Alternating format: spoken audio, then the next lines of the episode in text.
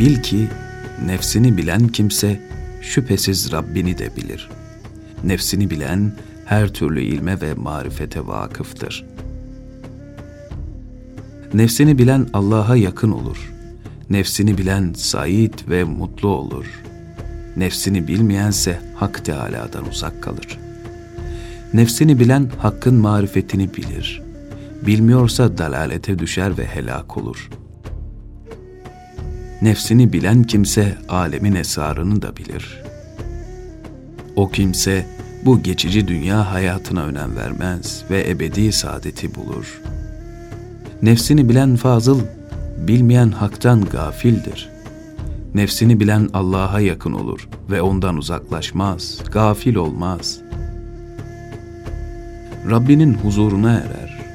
İnsana nefsin mahiyet ve aslını gösteren akıl ve yüksek akıldır.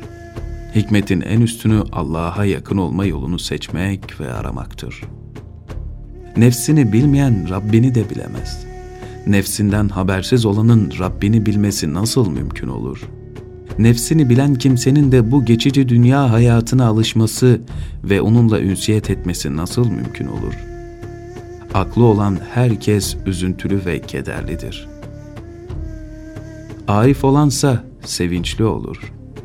Seven sevilir. Kendisini bilmekten aciz kalan başkasını nasıl bilebilir? İnsanın kendisini, nefsini tanıması kendine yeter. Çünkü kendini bilmenin marifeti onu hakka götürür ve ona hakkı bildirir. Dünyayı tanıyan ona değer vermez. İnsanları tanıyansa onlardan uzaklaşır ve yalnız kalır. Nefsini tanıyan yalnız kalır. Allah'ı bilen, onunla kalmayı, muvahhid olmayı arzular. Nefsini bilen insanlara karşı mütevazı olur. Çünkü nefsini bilen huzuru ilahide ve huşu içindedir.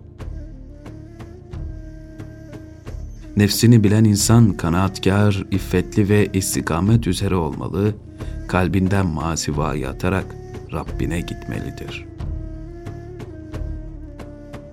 Cenab-ı Hak Hazreti Davud'a hitaben Ya Davud sen nefsini bil ki beni bilesin buyurduğunda Hazreti Davud Ya Rabbi nefsimi ve seni nasıl bilebilirim diye karşılık verdi.